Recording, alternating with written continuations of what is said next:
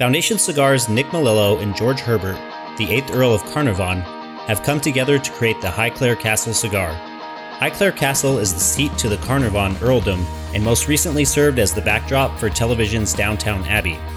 Interestingly, it was also the 5th Earl of Carnarvon who financed Howard Carter's hunt for King Tut's tomb.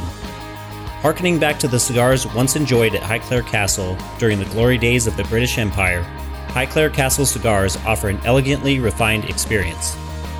Made at the Tabacalera AJ Fernandez factory in Esteli, Nicaragua, these cigars feature Nicaraguan Criollo, Corojo, and a hybrid Nicodan filler tobaccos from Jalapa and Ometepe, a Brazilian Mata Fina binder, and a Connecticut shade wrapper leaf.